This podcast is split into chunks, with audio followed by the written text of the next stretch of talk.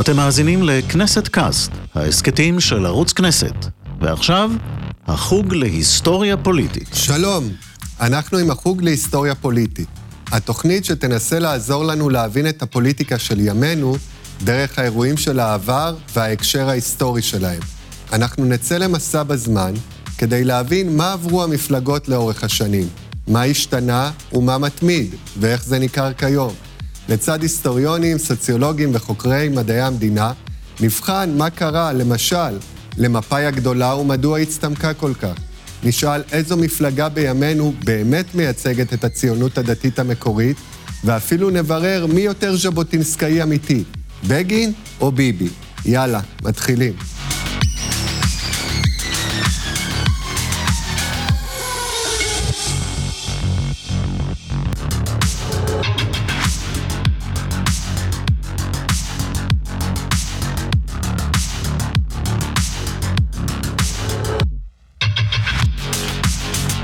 המסע שלנו היום הוא למפלגה הגדולה בישראל, לפחות על פי תוצאות הבחירות האחרונות, הליכוד. מאז המהפך של 77, הליכוד מושל בישראל כמעט ברציפות במה שנראה כבר כתופעה טבעית. אבל כיצד בעצם הפכה המפלגה המקורית, זו הרוויזיוניסטית, שהייתה אופוזיציונית, חילונית ובמידה רבה גם אליטיסטית, לכוח הפוליטי המשפיע בעשורים האחרונים? האם זה קשור לשינוי ביחסה לדת עם השנים, אולי למנהיגים הבולטים האחרונים שלה, בגין ונתניהו. במובנים רבים, כל אחד מהם מייצג משהו אחר לגמרי, אבל אולי בכל זאת נמצא משהו משותף להם?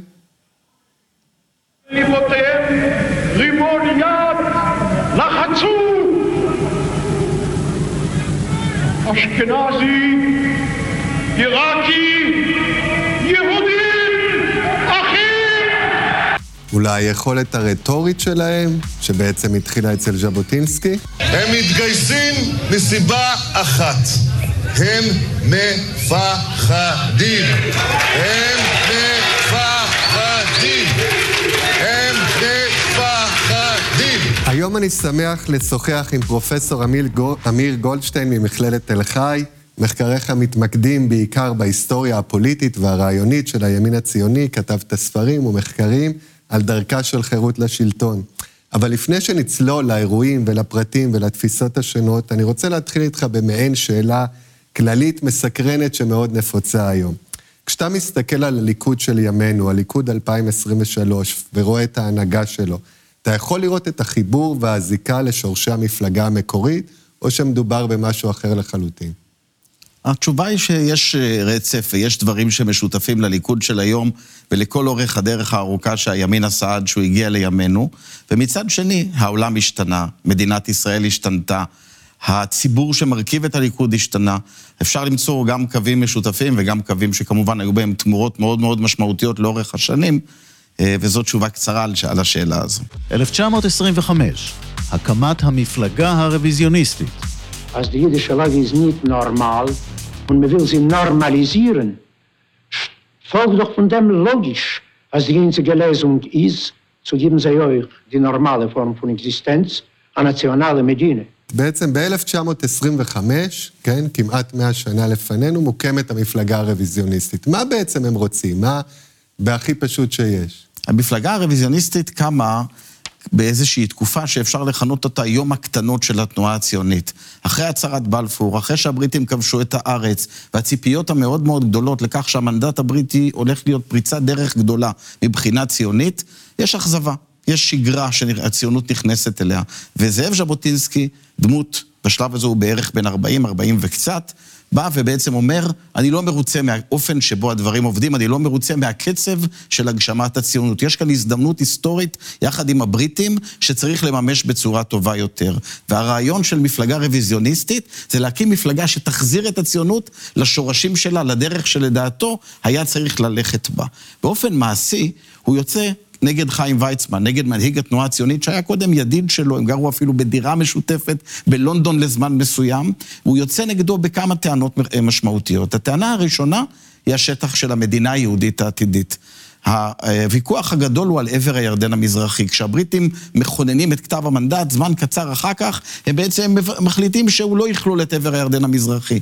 ז'בוטינסקי מבחינתו שתי גדות לירדן, כך הוא אומר, זו שלנו, זו גם כן, והציונות אסור לה לוותר על השטח, על הטריטוריה המקסימלית שתכלול את עבר הירדן המזרחי. זאת אומרת שהוא מאשים את ויצמן, שאתה נכנעת לתכתיב הבריטי ולא נאבקת בו בכך שירדן של ימינו, עבר הירדן המזרחי, נגדעת מהמפה שאמורה נכון, להיות לצים. נכון, ז'בוטינסקי רוצה ציונות גדולה, הוא רוצה ציונות על שטח גדול, הוא רוצה מיליוני יהודים שיגיעו לארץ, והוויתור על השטח זה משהו אחד מרכזי שהוא חורט על דגלו, ובאותה מידה הוא מדבר על איזושהי מתקפה מדינית. הוא טוען שוויצמן מתון מדי, ויצמן פועל עם הבריטים בצורה, בחדרי חדרים, מוצא איתם פשרות אה, שמבחינת ז'בוטינסקי הן מוגזמות. הוא טוען שצריך לחדש איזושהי מתקפה מדינית שתחייב את הבריטים לעמוד בהבטחות שלהם.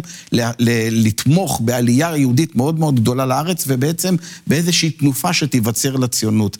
מבחינת ז'בוטינסקי, הרעיון הוא קיר ברזל, אבל קיר הברזל הוא בריטי, כלומר ז'בוטינסקי מעריך שהציונות יכולה להתגשם רק בתמיכת בריטניה, והבריטניה היא התנאי לכך שבארץ, שהיהודים הם מיעוט קטן בתוכה, הם יוכלו להחזיק מעמד מול ההתנגדות הערבית, אבל הוא רוצה ליצור איזשהו שיתוף פעולה הרבה יותר משמעותי בין הבריטים לבין היהודים. זאת אומרת, זה מעניין שז'בוטינסקי עצמו לא חולק על שיתוף הפעולה עם הבריטים, בעצם הוא טוען נגד השמאל, או ויצמן, שהוא מעין מרכז, שהסגנון שלכם, שדפוס הפעולה שלכם לא נכון. נכון, המסר של הימין, אפשר לעשות יותר, אפשר להשיג יותר, אפשר להשיג יותר שטח, אפשר לזרז את הקצב, אפשר להביא יותר יהודים, אפשר לפתח יותר את הכלכלה. הימין, התנועה הרוויזיוניסטית היא אופוזיציה לוויצמן, והמסר שלה, אנחנו רוצים יחד עם האימפריה הבריטית לייצר איזושהי תנופה שתיצור קפיצת דרך של הציונות.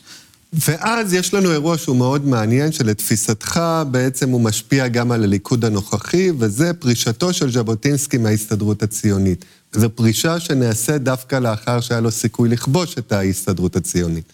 מה אתה אומר? הדבר המעניין הוא שז'בוטינסקי כאדם, מראשית הקמת המפלגה הרוויזיוניסטית, לא מוכן לשחק את כללי המשחק. יש כללי משחק, אתה מכיר, מקים מפלגה פוליטית, אתה רוצה לצבוח כוח פוליטי, לצבור כוח פוליטי. מי שצובר כוח פוליטי צריך לייצר שותפויות, צריך לצרף אליו חוגים ומפלגות נוספות, ולעבוד בפוליטיקה, בפוליטיקה הקטנה שבה אתה מתפתח בצעד אחר צעד. ז'בוטינסקי לא בנוי לדבר הזה, הוא רוצה להיות בעל הבית. ומההתחלה, מרגע שהוא מקים את התנועה הרוויזיוניסטית, הוא מנסה לכוון אותה לפרוש מההסתדרות הציונית. אותה הסתדרות ציונית שהרצל הקים, הוא אומר, אנחנו צריכים לפרוש ולהקים תנועה משלנו. במקום להשתלט עליה מבפנים, בוא נפרוש ונקים את ההסתדרות הציונית החדשה, מה שאכן קרה. אחד האנשים של ז'בוטינסקי, שנכבש בקסמו, ככה הוא מגדיר זאת, זה מנחם בגין. ומנחם בגין ידוע כחסידו הגדול של ז'בוטינסקי, ואם הוא לא ידוע, בגין אמר את זה לאורך כל הדרך. אבל למעשה, כבר ב-38' יש לנו את העימות הראשון בין בגין לז'בוטינסקי.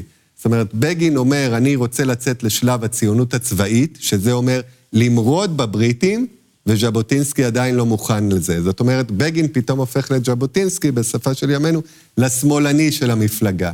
מה אתה אומר? אז קודם כל, יש פה תהליך מאוד מעניין, שאנחנו רואים אותו לאורך כל הדרך בימין הציוני, שבכל פעם יש מנהיג שקורא תגר על זה שקדם לו ומנסה למקם את עצמו לפחות בשלב ראשון במקום יותר רדיקלי, יותר ניצי, יותר ימני מזה ש... ממי שקדם לו. אבל צריך להגיד לפני כן שהדרך שבה ז'בוטינסקי הוביל את הרוויזיוניסטים באמת לפרוש ולהקים הסתדרות ציונית נפרדת, ההסתדרות הציונית החדשה, דחקה אותם לפינה. בסופו של דבר, בימיו, כבימי חייו של ז'בוטינסקי, הוא כישלון פוליטי. הוא מקים תנועה מפוארת ויפה, שהיא רחוקה מלהיות, להשפיע על המציאות הציונית. והדור הצעיר בתוך בית"ר, בתוך התנועה שלו, בתוך המפלגה הזו, הוא גם לא, מאוכזב, הוא, לא, הוא רואה שהדברים לא מתקדמים כמו שהוא מצפה.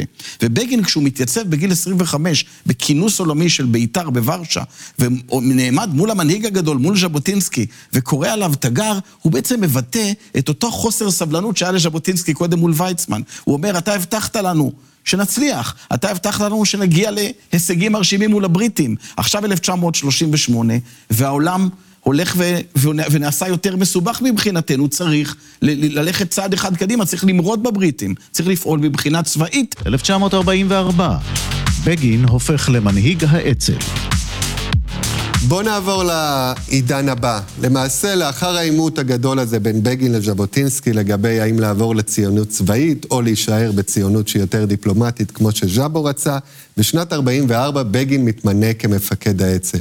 כשבגין הופך להיות מפקד האצ"ל זה בעצם שלב חדש בתנועה הרוויזיוניסטית, במובן הזה שהוא גם מנתק את האצ"ל מהמפלגה וגם מוביל לדרך חדשה. הוא טוען שהמרד בבריטים זה המשך דרכו של ז'אבו. אחרים יאמרו שהמרד האלים בבריטים זה סטייה עמוקה מדרכו של ז'אבו. מה אתה אומר? כן, ברור שבגין אה, פותח דרך חדשה ו- ומורד לא רק בבריטים ולא רק ביישוב היהודי, ש- שמבחינת היישוב היהודי צריך לשתף פעולה עם בריטניה, זה עדיין מלחמת העולם השנייה, בגין גם מורד בז'בוטינסקי בהכרזת המרד. כי מבחינת ז'בוטינסקי צריך להקים צבא יהודי, צריך להקים ליגיון יהודי בתוך הצבא הבריטי. כשז'בוטינסקי מקים את בית"ר, הוא מדמיין את תנועת הנוער כאיזושהי עתודה לצבא מסודר, שיש לו משמעת ויש לו יכולת פעולה. ז'בוטינסקי לא מאמין בארגוני טרור. טרור, הוא לא מאמין בפעולה כזאת לא לגלית. אבל הנסיבות ההיסטוריות השתנו, ובגין מושפע מאנשים אחרים, לאו דווקא מז'בוטינסקי. בתוך התנועה הרוויזיוניסטית, קבוצה שנקראת ברית הבריונים, כבר בשנות ה-30 אומרת, הבריטים הם אויב, הם שלטון זר, ואנחנו לא צריכים להיות מפלגת אופוזיציה, אנחנו צריכים למרוד בהם, אנחנו צריכים לפעול כמו שפעלו האירים, כמו שפעלו במקומות אחרים בעולם, ולהפוך להיות תנועה לשחרור לאומי. כשבגין מכריז על האצ"ל, הוא בעצם מנסה להפוך דרך התנועה, דרך הימין הציוני, את הציונות לתנועה לשחרור לאומי. בוא נשמע דברים שהוא אומר על האצ"ל. העם היהודי מושמד בגולה, ארץ ישראל סגורה ומסוגרת, אין שום דרך אחרת. זו הדרך היחידה, ולכן צריך ללכת בה.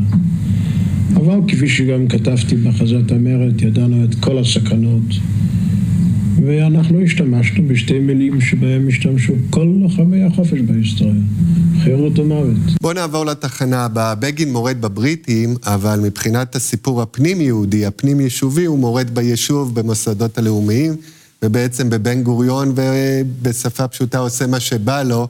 שהפרת המרות הכעיסה מאוד את בן גוריון, ואז יש לנו שתי פרשיות שהופכות לאתוס המכנה, המכונן בעצם של הימין, שזה הסזון, שבו אנשי uh, ההגנה רודפים אחרי אנשי האצ"ל, מסגירים אותם לבריטים, מענים אותם, חוקרים אותם, עוצרים אותם, וזה בעקבות מעשי הטרור של האצ"ל והלח"י. ובהמשך, אחרי פירוק האצ"ל, כשאנחנו כבר מגיעים להחלטה להקים את חירות, מגיעה אוניית אלטלנה, שבאה מצרפת, באישורו של בגין, לא בוודאות, תוך כדי מודעות לכל פרט, והאונייה הזאת מופצצת בהוראת בן גוריון, משום שהדרך שאמור היה, הסחורה שעליה והנשק שעליה אמורים היו להיפרק, לא מקובלים על בן גוריון והוא מורה לירות באונייה. שני האירועים האלה, הסזון ואלטלנה, הופכים לאתוס מכונן של קיפוח מצד השמאל ומצד השלטון, וזה ממשיך עד ימינו. היית רואה אותם כשני האירועים המרכזיים בתפיסה הפוליטית של הימין? אני חושב שהרעיון של הצודקים והנרדפים, של אנחנו הפטריוטים, אנחנו אלה שמוכנים למסור את נפשנו, אנחנו אלה שנאבקים, כמו שבגין אומר, חירות או מוות, למען המטרות הלאומיות, הוא רעיון שהימין מזהה את עצמו איתו, ואפשר באמת לראות את מסירות הנפש של חברי האצ"ל בלא מעט הזדמנויות. ואכן, שתי הפרשיות האלה הן פרשיות מכוננות. אני חושב שמה שהימין פחות... אה, אה, אני חושב שמה שהימין לא ממקם בתוך ההקשר ההיסטורי, זה את הסוגיה הרחבה יותר. הסוגיה הרחבה יותר זה איך מקימים מדינה יהודית. וכאן בן גוריון אומר דבר פשוט, הוא אומר, אנחנו לא מדינה. אבל אנחנו צריכים להתנהג כמו מדינה, אנחנו מדינה בדרך. והתנאי לכך שאנחנו הציונים, המיעוט בארץ הזו, נצליח למצות את ההזדמנות ההיסטורית ולהקים מדינה יהודית, שאנחנו נפעל ביחד. שההנהגה שלנו, כמו במדינה רגילה, היא זו שתוביל את הדברים וכולם ילכו אחריה. והוא שולח לבגין שליחים ואומר לו, בגין, אתה חייב להפסיק. אתה לא יכול להמשיך לתקוף את הבריטים בניגוד לאינטרסים שלנו, אתה, לא, אתה פוגע באינטרס הציוני. וכשבגין אומר, אני לא מוכן לעצור, באמת מתרחש האירוע הזה, הסזון. אז מבחינת האצ"ל, זה אירוע טראומטי. מאות חברי אצ"ל נאסרים, חלקם מוגלים מהארץ, אירוע שיוצר יריבות היסטורית מאוד מאוד גדולה. מבחינת הקמת מדינת ישראל והניסיון להפיק מהמציאות ההיסטורית את מה שניתן, בן גוריון כמובן הוא זה שמנהל את האירוע הזה. הסיפור עם אלטלנה הוא אחר. לגבי הסיפור עם אלטלנה צריך להבין את הרגע שבו הבריטים מדברים על לעזוב את הארץ. ואז השאלה הגדולה היא, האם אנחנו, האצ"ל, מה קורה איתנו כשהבריטים עוזבים את הארץ? המטרה שלנו הייתה למרוד בבריטים. הבריטים העבירו את שאלת ארץ ישראל לאו"ם. הם לא יהיו פה. מה יקרה עם האצ"ל? ובתוך האצ"ל יש ויכוח גדול. יש אנשים שאומרים, אנחנו צריכים להמשיך להיות מחתרת, גם כאשר תקום מדינה יהודית, אנחנו נמשיך להיות מחתרת, כיוון שמה זו המדינה הזו? זו מדינה של גבולות מאוד מאוד אה, מצומצמים, חלוקת הארץ, מי ששולט בה זה תנועת העבודה, זה לא המדינה שבשבילה נלחמנו, ולכן גם בתוך המדינה החדשה הם אומרים לבגין, אנחנו צריכים להמשיך להיות מחתרת. ומהצד השני, אנשים אומרים, די, עשינו את שלנו. ובגין מנסה במעבר שלו, צריך להיזכר ברגע הזה שהוא יוצא מהמחבוא, יוצא מהמסתור, מתחיל רגע לפעול בתוך העולם החופשי, הוא מנסה לנווט את האצ"ל לתוך מדינה דמוקרטית ולהפוך אותו לתנועה פוליטית דמוקרטית, והמשבר של אלטלנה הוא לא רק מרד נגד בן גוריון, הוא גם מרד נגד בגין. האנשים הרדיקליים בתוך התנועה שלו מאתגרים אותו ומנסים לדחוף אותו כמעט בכוח לפעול בניגוד להוראות של הממשלה. בעצם הם כופים עליו במידה רבה את הבאת אלטלנה, וגם עושים את זה בכל מיני טריקים שלא ניכנס לכאן עכשיו, אבל בגין בוויכוח הזה בין האם להישאר גוף מחתרתי רדיקלי לבין האם להתמזג במדינה כתנועה פוליטית, מחליט להקים את תנועת החירות. על בסיס אה, אה, יוצאי אצ"ל ויוצאי התנועה הרוויזיוניסטית, ופה אנחנו עוברים לנושא החדש שלנו, והוא בעצם הקמת תנועת החירות. כשחירות מוקמת, מה המטרה שלה? מה בעצם האידיאולוגיה של, של חירות? מה הם רוצים?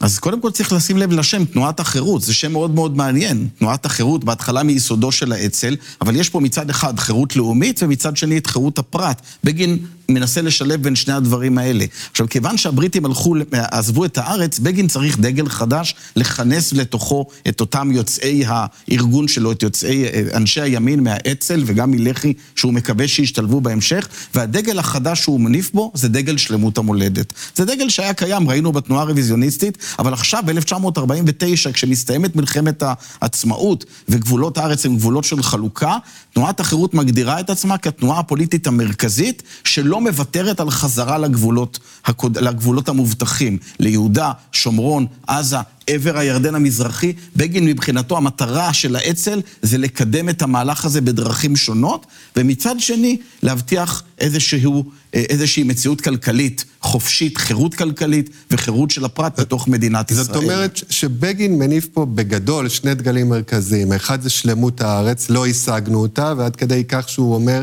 שיום העצמאות יכול להיות יום אבל, כי לא מימשנו את ארץ ישראל השלמה. ומצד שני, הדגל המאוד ליברלי של זכויות האזרח, של זכויות הפרט, של זכויות המיעוט, כן? וגם מבחינה כלכלית, פה עולה שאלה, במידה רבה בגין מייצג ליברליזם כלכלי, אבל במידה רבה הוא גם שואב מחמשת המ"מים ש, של ז'בוטינסקי, שהמדינה צריכה לספק לאזרח, ויש לו גם תפיסה סוציאליסטית מאוד מבחינה כלכלית. ככה שזה המזיגה הכללית של בגין בראשית ימיו. בראשית ימיה של תנועת החירות, באמת אני חושב שיש איזושהי אי-בהירות מעמדית. לא ברור מה התנועה הזו אומרת מבחינה מעמדית. ויש בה, כמו שתיארת, אני חושב שבמובן מסוים, המשך של הרוח של ז'בוטינסקי, ניסיון לכונן איזשהו קפיטליזם מאוזן. מצד אחד שוק חופשי, ומצד שני איזה שהם כללים שיאפשרו לאדם לחיות בתנאים סבירים בתוך המדינה, אבל צריך להגיד שבשנים האלה, בשנות החמישים הראשונות, תנועת החירות היא מחוץ למחנה. היא לא באמת משפיעה, כמו שהתנועה הרוויזיוניסטית נוסדה כ... איזשהו גזע ציוני נפרד ופעלה באופן עצמאי, גם בגין מגדיר את תנועת החירות כמפלגת אלטרנטיבה שלא תיקח חלק במשטר הקיים. כל המפלגות האחרות יכולות להצטרף לממשלה הזאת של בן גוריון או לממשלה אחרת. בגין מגדיר את תנועת החירות כתנועה שמראש מתיימרת להיות זו שתתמודד כנגד מפא"י, ויום אחד לך תחליף אותה. ופה הוא בעצם נכשל, צריך לומר את האמת, שבגין מניף את שני הדגלים האלה, שלמות הארץ וליברליזם. ומגיע לבחירות של 51, מקבל רק שמונה מנדטים, אכזבה עצומה, זאת אומרת, אנחנו רגילים לחשוב על בגין כיריבו הגדול של בן גוריון מהאופוזיציה, אבל הוא אפילו לא ראש האופוזיציה. אכזבה מאוד גדולה, כאן יש פרשה היסטורית עלומה שבגין נעלם לחודש. האם, כמו שפרופסור זאב צחור טען, שהגיע אליו מידע שהוא היה בסנטוריום, איזה בית מרגוע לנפש, או שהוא הלך לאיטליה, או שהוא הלך להתמקצע כעורך דין. השאלות האלה לא סגורות, אבל מה שמחזיר אותו לזירה זה הסכם השילומים. ברגע שבן גוריון מודיע הממשלה על הסכם השילומים עם גרמניה המערבית, בגין חוזר לזירה הפוליטית בסערה, ופה אנחנו קצת חלוקים. אני חושב שהסכם השילומים זו הפעם הראשונה שבגין מדבר לקהל שהוא מחוץ למחנה הרוויזיוניסטי. ההתנגדות לשילומים מגרמניה הייתה אה, מנת חלקם של חרדים, של מזרחים, של אשכנזים, של דתיים, של שמאלנים במפ"ם, ובעצם למרות שבגין נכשל בלעצור את הסכם השילומים, זה העמיד אותו במרכז המפה כמנהיג שמדבר מעבר לענייני האצ"ל. אתה טוען שבעצם זה הזיק לו במידה רבה עקב ההתפרעויות בהפגנות. אז אני חושב בוא ש... בוא נשמע אותו לפני כן, ש... שנדע. אתם הגרמנים ידעתם! ידעתם! וגם לקחתם שלום. עכשיו אתם קוראים וידרגוט מחונק למה שנקרא שילומים. כשאני שומע את המילה הגרמנית הזאת, אתם יודעים מה פירושה בעברית? תיקון העוול. הגרמנים תיקנו את העוול שעשו לנו, משום שנתנו לנו 800 מיליון דולר. והכסף שלכם הוא דרוש לנו. יש פה ברוך השם יהודים גאים שיכלו לקבל את הפיצויים. הם סירו! איננו רוצים כסף! אז קודם כל, אני חושב שזה מעניין לראות שבגין, גם אחרי 20 שנה, מדבר באופן הזה, כשכולנו יודעים שהסכם השילומים היה חבל ההצלה של מדינת ישראל הצעירה, הוא אפשר לה להיבנות מבחינה כלכלית בתנאים של העלייה הגדולה. אבל בכל מקרה, אני, חוש... אני מסכים איתך שהסכם השילומים ברמה הביוגרפית מחזיר את בגין למשחק. בגין כבר היה בשפל המדרגה, הוא היה במשבר אישי, משבר פוליטי. הוא הגיע למצב של שמונה מנדטים של מפלגה כמעט שולית בפוליטיקה הישראלית. יצ... החליט שהוא מתפטר מהכנסת, הוא לא, הוא, לא, אה, הוא לא פוקד את עצמו כחבר כנסת אחרי הבחירות, והסכם השילומים זה מה שמכניס אותו לתוך העניינים. אבל מה קורה שם? בהסכם השילומים, בנאום השילומים המפורסם של בגין, הוא עומד על, על, בכיכר ציון על המרפסת. הכנסת, והוא לא רק מדבר על הגרמנים ועל הכסף ועל הכבוד של העם היהודי, הוא גם, הוא גם מאיים במרד. הוא אומר לבן גוריון, כשהייתה אלטלנה, כשיריתם אלינו בתותח, אני אמרתי, לא תהיה מלחמת אחים. עכשיו אנחנו הולכים לעשות מלחמת אחים. חיי לאצ"ל יצאו, אני מוכן לה, לאבד את חיי, אני מוכן לעלות לגרדום, אנחנו, אני מוכן שהבן שלי לא יראה אותי. נעזוב את נשותינו ואת ילדינו, נכון, הוא ממש מתכנן. הוא נסחף מתוך המעבר הזה שלו, מה, מהשפל הזה שהוא נמצא בתוכו, פתאום למאבק הפוליטי. פוליטי, הוא נסחף אחר עצמו, מתבטא בצורה מאוד מאוד אה, אה, קשה, מורדת. דברים ש, ש, שמסמנים אותו כמישהו שלא מתאים למשטר הדמוקרטי, וכזכור, אלפי אנשים יוצאים מההפגנה הזו, מסתערים לעבר הכנסת, חלקם מיידים עליה אבנים, חבר, חבר כנסת נפצע מיידוי אבנים, וגם בכנסת עצמה בגין נעמד ואומר, אם אני לא אדבר, אף אחד לא ידבר. אבל היסטורית, אמיר, בוא נאמר שברור שהכסף של הסכם השילומים היה נחוץ. במובן הזה בן גוריון צדק. היסטורית, היינו חייבים את בגין שיתנגד להסכם הזה? זאת אומרת, מישהו היה צריך לגלם את התפקיד המוסרי והלא רציונלי פה? כמו שאמרת, רבים התנגדו. המפ"ם התנגדה, חוגים אה, דתיים כאלה ואחרים, חלקם תמכו, חלקם התנגדו. בגין, אה, בהחלט הקול שלו היה חשוב, אבל אני, הטענה היא שמה שקרה כאן באירוע הזה, אני מחבר את השילומים לאלטלנה. בסופו של דבר צריך לראות את זה בקונטקסט של מפקד מחתרת שעובר ממנטליות של מחתרת למדינה דמוקרטית ועובר משבר הסתגלות מאוד מאוד קשה. ושני האירועים האלה, אלטלנה שבהם הממשלה נאלצת לירות על הספינה כי היא לא מקיימת את הוראותיה, והשילומים שבהם בגין אומר, אני אומר, הולך למרוד בכם, ואף אחד לא ידבר בכנסת אם אני לא אדבר, ויש אבנים שנזרקות על הכנסת, אלה שני... שדים שילוו את בגין הרבה מאוד שנים עוד קדימה. כאשר תישאל השאלה האם בגין יכול להיות מנהיג במדינת ישראל, ראש אופוזיציה וראש ממשלה בישראל, כולם יזרחו באלטלנה ובשילומים. שני רגע, שדים, אולי... שני שדים של השמאל, ואולי דווקא שני דגלים מצד הימין שהיה לו את האומץ להגיד את זה. אבל מפלגה פוליטית, אם נחזור לז'בוטינסקי, מפלגה, ובגין מבין את זה, עובדה שחודשים ספורים אחר כך הוא כבר זונח את המאבק על הסכם השילומים. הוא לא באמת עושה שום דבר מהדברים שהוא אומר. אם אתה רוצה לצמוח פוליטית, אתה לא יכול להישאר לבד. תנועת החירות לא יכולה להיות הצודקת והנרדפת. אם אתה רוצה לעבוד כוח פוליטי משמעותי, אתה צריך לייצר שותפויות. ולכן השאלה היא לא אם אלטלן והשילומים עזרו לבגין מול אנשיו שלו, אז... אלא השאלה אם אלטלן והשילומים עזרו לבגין מול השותפים הפוטנציאליים שלו. אז זה בדיוק הזמן של להעביר אותנו לתחנה הבאה.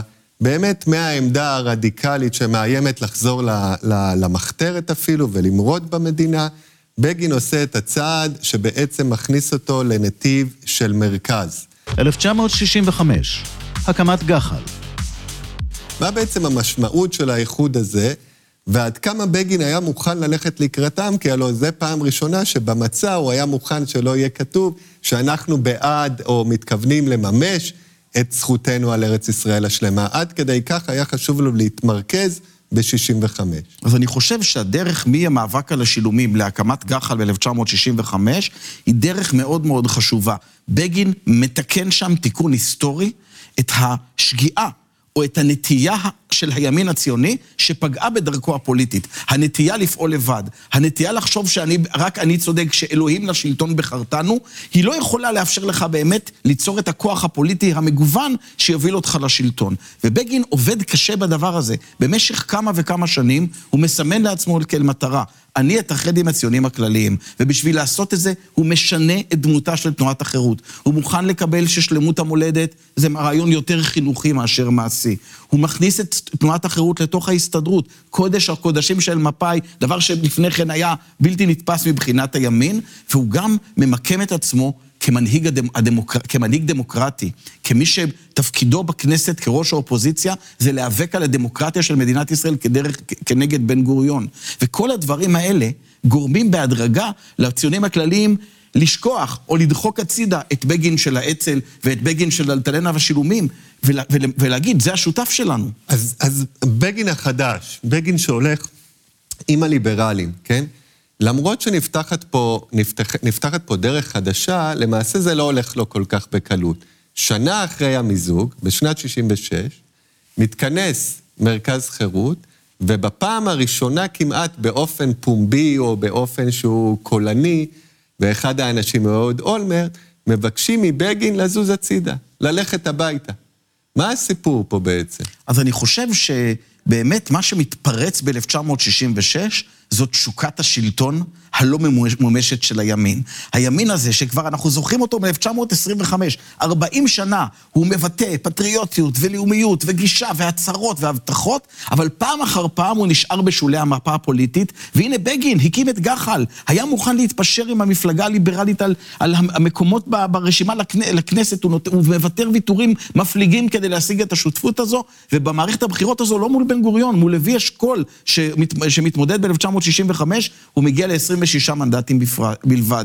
בתוך תנועת החירות יוצאים אנשים ואומרים, די, שש פעמים ניסית ולא הוכחת את עצמך, ובמיוחד הם אומרים לו, אנחנו חושבים שזה שאתה כל הזמן מתעקש שתנועת החירות חייבת להיות אלטרנטיבה, ולא יכולה להיות חלק מהממשלה של, של uh, תנועת העבודה, זה המוקד של הבעיה שלנו. ואז בגין כהרגלו או לא כהרגלו, לדעתי כהרגלו, כשנמתחת עליו ביקורת פנימית, יש לו דפוס קבוע, הוא בעצם מתפטר, אתם לא רוצים אותי, לא צריך.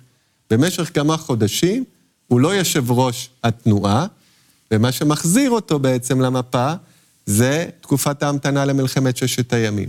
1967, גח"ל ובגין נכנסים לממשלה. אני, מנחם בן חסיה וזאב בגין מתחייב כחבר הממשלה לשמור אמונים למדינת ישראל ולחוקיה ולקיים את החלטות הכנסת. כניסתו של בגין לממשלת האיחוד הלאומי תחת אשכול, ויותר מזה, התוצאות של המלחמה, שהפכו את האידיאולוגיה הרדיקלית שלו, ארץ ישראל השלמה, למיינסטרים שמקובל גם על רבים מהשמאל, זו נקודת הפריצה האמיתית ב-67' לקראת המהפך, אני חושב שכן, אני חושב שקודם כל צריך לראות את המעברים המהירים האלה בין השפל והמשבר לבין התקופות של ההצלחה. בגין שבמשך תשעה חודשים יושב בביתו, לא מנהיג של המפלגה, הוא התפטר, יורד במשקלו.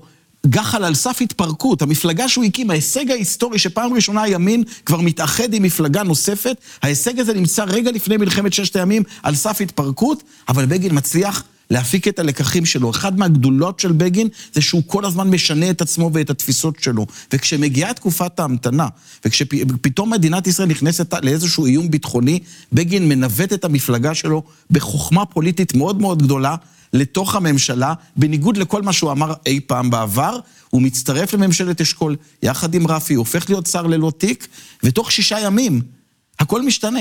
תוך שישה ימים הוא כבר חלק מממשלה שזוכה בניצחון היסטורי אה, מאוד גדול מבחינה צבאית, שמשחררת את, את השטחים שבגין חלם, חלם עליהם הרבה שנים. אפשר להגיד שכשמדינת ישראל נולדת מחדש במלחמת ששת הימים, המיקום של הימין בתוכה הוא כבר שונה לגמרי ממה שקרה ב-1948.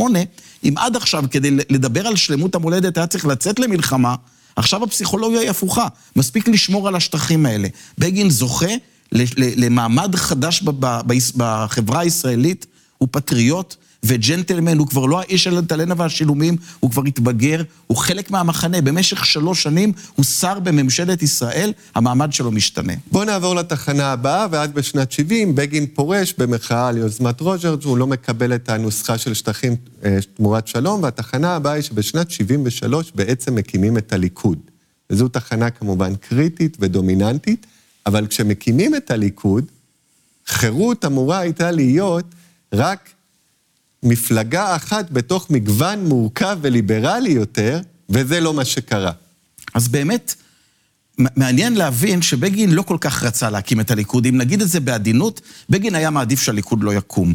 במשך, פעם אחר פעם פונים אליו ואומרים, בוא נרחיב את גח"ל. אם אתה רוצה להמשיך את המהלך הפוליטי, נצרף קבוצות חדשות. המרכז החופשי זה אותם אנשים שמרדו בו עם שמואל תמיר ועכשיו יש להם מפלגה נפרדת. הרשימה הממלכתית, שזו קבוצה שבן גוריון מוביל ופרשה מתנועת העבודה. התנועה למען ארץ ישראל השלמה. בוא ניקח את כל הכוחות האלה במרכז ובימין ונגבש מהם את המערך הימני.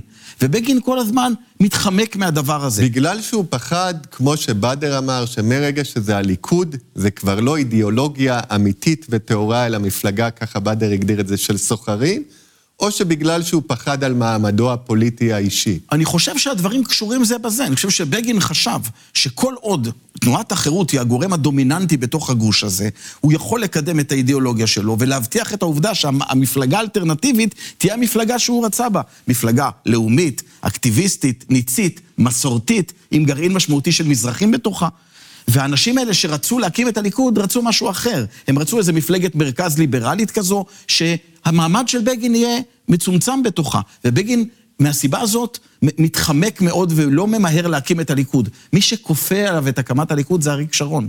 אריאל שרון משתחרר מהצבא, עורך מסיבת עיתונאים ועושה איזשהו בליץ שבעצם לא משאיר לבגין ברירה, אלא לקבל את הליכוד כעובדה קיימת, ובספטמבר 1973 המפלגה הזו קמה אחרי משא ומתן נוראי עם הכפשות. רגע לפני המלחמה, שעוד לא יודעים שתפרוץ, הליכוד קם, אפילו לא עושים טקסים מכובדים כדי להקים אותו, מרוב שכולם מותשים מהתהליך. בוא, בוא נראה רגע איך מפריעים לבגין באחד הכנסים בעקבות הקמת הליכוד. הוא שר החוץ האמריקני, יצא מישראל נרגש מאוד, נוכח התחושה הטרגית. מוריי ורבותיי, אל תקפוץ עליו, אל תקפוץ עליו. אל תקפוץ עליו. אני אבקש לא לנגוע בו, לא לנגוע בו.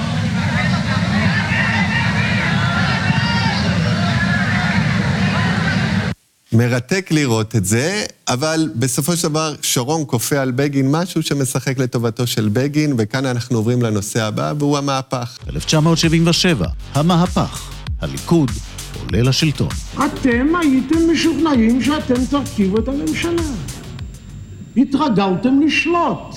אתם לא העליתם על הדעת שהעם יערוך שינוי, ולכן אתם עדיין המומים. תתרגלו. ארבע שנים לאחר הקמת הליכוד, בגין בעצם מנצח לראשונה בתולדות התנועה הציונית הרוויזיוניסטים בשלטון. עכשיו, יש הרבה סיבות, ויהיה לנו קשה להקיף אותן כאן. מה בעצם הסיבות העיקריות למהפך? בוא נאמר, האכזבה ממלחמת יום כיפור זה דבר שהוא ברור. הדעיכה של מפלגת העבודה ושקיעת הסוציאליזם, תופעה שהתחילה כבר בשנות ה-60, זה גם דבר שהוא, שניכר ב, ב, בהצלחה של הליכוד, אבל מה, מה הסיבות בעיניך המרכזיות? אני חושב שהסיבות שתיארת הן חשובות ומשמעותיות בתהליך הזה, אבל אני חושב ש... במדינת ישראל של שנות ה-70, אותה מדינה שנולדה מחדש במלחמת ששת הימים, יש כבר אנחנו ישראלי חדש. האנחנו הזה כולל הרבה מאוד אנשים צעירים שלא היו בתקופת המנדט ולא זוכרים את שנות המדינה הראשונות, והם גדלים בתוך מדינת ישראל אחרת, בתוך מדינה גדולה, בטוחה בעצמה. הם גם גדלים בתוך המשבר של המחדל של יום כיפור והאכזבה מהשלטון. ו- ומי שעוד הולך וגדל בתוך הקבוצה, בתוך החברה הישראלית, זה המשקל של העולים המזרחים. אותם אנשים שעלו בשנות ה-50, אולי בתחילת שנות ה-60, והם כבר לא שנה, שנתיים בארץ. כבר מתחיל להתפתח ב- ב- בתוכם איזשהו מעמד בינוני, שיש לו השפעה, ומחפש אחר, אחר אפיקי ההשפעה שלו. בסופו של דבר, הליכוד...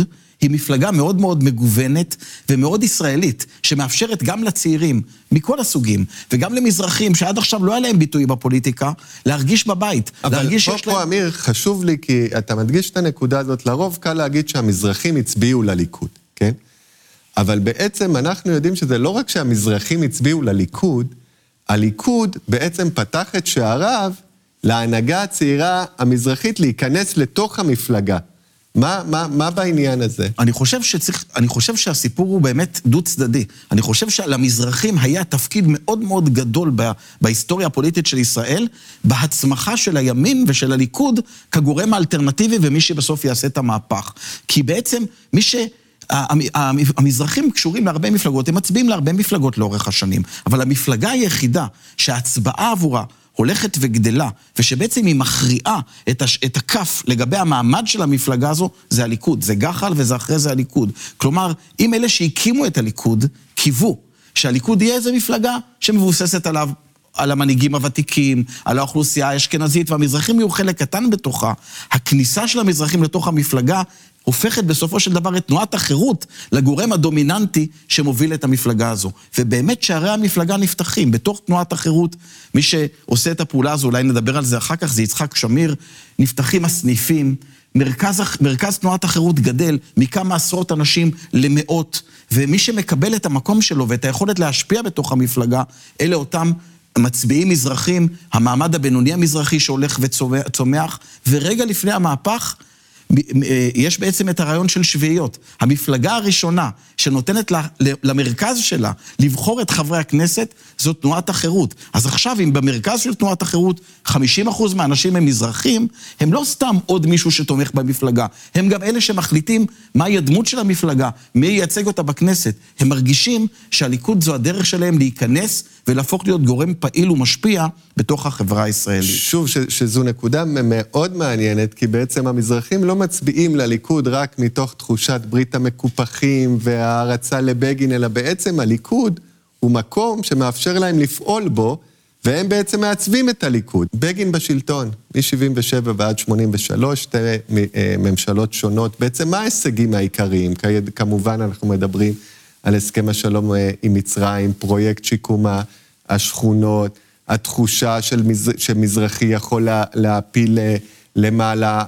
בעצם בגין קובע את הדוקטרינה, דוקטרינה שעד היום היא רלוונטית לגבי הגרעין האיראני, בכך שהוא אומר שמדינת אויב, לא, לה, לא נאפשר לה להיות עם גרעין ומפציצים את הכור העיראקי בעיראק. מה בעצם ההישגים העיקריים וגם הכישלונות של ממשלות בגין בין 77 ל-83? אז אני חושב שבאמת הדבר הראשון שצריך להגיד זה שהסכם השלום עם מצרים הוא פריצת דרך היסטורית שמפתיעה את כל מי שרק אפשר. אותה מפלגה שהדימוי שלה לאורך השנים היה של מפלגת מלחמה, של אנשים קיצוניים, עולה לשלטון, והדבר הראשון שבגין עושה, והוא, והוא מתכנן את זה קודם, במערכת הבחירות של 1977 הוא אומר בצורה מפורשת, אנחנו הולכים לעשות שלום אני מוכן לוויתורים טריטוריאליים משמעותיים גם בסיני וגם ברמת הגולן. מבחינת בגין יש הבדל בין יהודה ושומרון ועזה, בין, בין ארץ ישראל השלמה, לבין סיני ורמת הגולן שלא נכללים שם. ובגין מתכנן את זה, וזה הדבר הראשון שהוא עושה. שפה, ו... אמיר, אני רוצה לקטוע אותך רגע, זה גם כמובן פספוס, כי התקשורת והשלטון עדיין נשלט על ידי... אנשים שרואים את בגין באופן מאוד מאוד אה, אה, דוגמטי ולא מאמינים שיכול להפריד בין סיני לבין יהודה ושומרון. אבל יש עוד עניין, וזה השימוש המיוחד של בגין בדת, לטעמי. זאת אומרת, בגין הצדיק את הנסיגה מסיני בכך שפה אני לא בעצם פוגע בארץ ישראל התנ"כית, וככה הוא משתמש בדת דווקא למען ויתורים. ובעצם ההבחנה הזאת, לו אנשים באמת היו קשובים לבגין, כמו שאתה אומר, לא אמורה להפתיע, כי בגין הוא לא טריטוריאליסט במובן שכל טריטוריה צריכה להיות בחזקתנו, אלא מישהו שמשעין את התפיסה הטריטורית שלו, הטריטוריאלית שלו, על האמונה הדתית, ודווקא האמונה הדתית מאפשרת לו להיות ככה יותר אה, גמיש. אז באמת זה מאוד מעניין מה שאתה אומר. אני חושב שבאופן כללי, בגלל ה, ה, באמת התקשורת והעיתונות הישראלית, והיום זה התקשורת, היא לא פעם מחמיצה את התהליכים שמתרחשים בתוך הימין, כי היא באה עם תפיסות מאוד מאוד אה, אה, סטריאוטיפיות, מאוד סכמטיות, והיא מנסה להכניס את כל מה שנאמר לתוכם. מי שהקשיב לבגין ב-1975 ומי שהקשיב לו ב-1977, היה אמור לדעת שבגין אומר דברים פשוטים. סיני ורמת הגולן זה לא ארץ ישראל. וזה לא רק מסיבה דתית, זה כיוון שב... מבחינת בגין ומבחינת ז'בוטינסקי, תזכור את הבריטים. מי שקבע את גבולות, הגבולות הלגיטימיים של מדינת ישראל זה המנדט הבריטי, והשטחים האלה לא נכללים שם. אז יש פה גם משהו היסטורי וגם משהו שיש לו משמעות במשפט הבינלאומי, וכשבשעה שתנועת העבודה מוכנה להתפשר בכל מקום קצת, היא מוכנה לוותר קצת ברמת הגולן, אבל לא הכל. היא מוכנה לוותר ב- ביהודה ושומרון, אבל להשאיר חלק, ואותו דבר בסיני, ולכן היא לא מצליחה להשיג פריצה דרך עם אף אחת מהשכנות של ישראל. בגין מעביר מסר ברור. אני מוכן ללכת עד הסוף עם אזורים שהם לא ארץ ישראל מבחינתי. וסאדאת קשוב לבגין אולי יותר מאשר האנשים בתוך החברה הישראלית. זה, זה מעניין מאוד, ואני רוצה מההישג הגדול של בגין, שאנחנו מסכימים שבעצם השלום הוא לא סטייה מהדרך הז'בוטינסקאית או הבגיניסטית, נדבר על הדעיכה שלו. בעצם בעקבות מלחמת לבנון, בגין, ובגלל גם סיבות אישיות, בגין עושה מהלך שבטח שאני חושב שביחס לפוליטיקאים בני ימינו, לא רק בארץ, בעולם, הוא לקיחת אחריות בצורה הכי עמוקה, פיזית ונפשית שיכולה להיות, ובעצם אומר, אני שותק בגלל שאני מקבל אחריות. והאורטור הגדול, ומי שהיה איש הנאומים המלהיבים, בעצם במשך תשע שנים יושב בבית, שותק, ואז מתחיל קרב הירושה בליכוד. אז באמת בגין הוא בן אדם.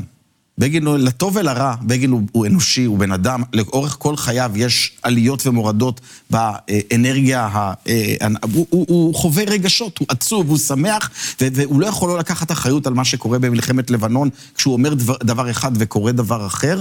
אני חושב ש... במובן הזה בגין גם הגיע עייף מאוד לשלטון. אם אנחנו מבינים איזה דרך ארוכה בגין עשה מוורשה ב-1939 ועד הרגע שהוא נכנס לכס ראש הממשלה, וכמה תהפוכות הוא עבר בדרך, והתקפי לב ובעיות בריאותיות, אני חושב שבגין הגיע לשלטון אחרי שיאו. וההסכם השלום אולי, אולי באמת השיא האחרון שהוא עוד מצליח למהר ולעשות, וכמו שאמרת, אחר כך יש דעיכה ויש לקיחת אחריות, אבל אי אפשר לקחת ממנו את העובדה שבשש השנים האלה מדינת ישראל השתנתה ללא היכר. אמיר, תודה רבה. בפרק הבא נדון בעידן החדש בליכוד, עידן שנפתח בעצם עם יריבו למחתרת של מנחם בגין, יצחק שמיר, ומשם נתגלגל לימי נתניהו, אם אפשר להגיד ימי נתניהו ימי נתניהו א', ב' וג'. תודה רבה.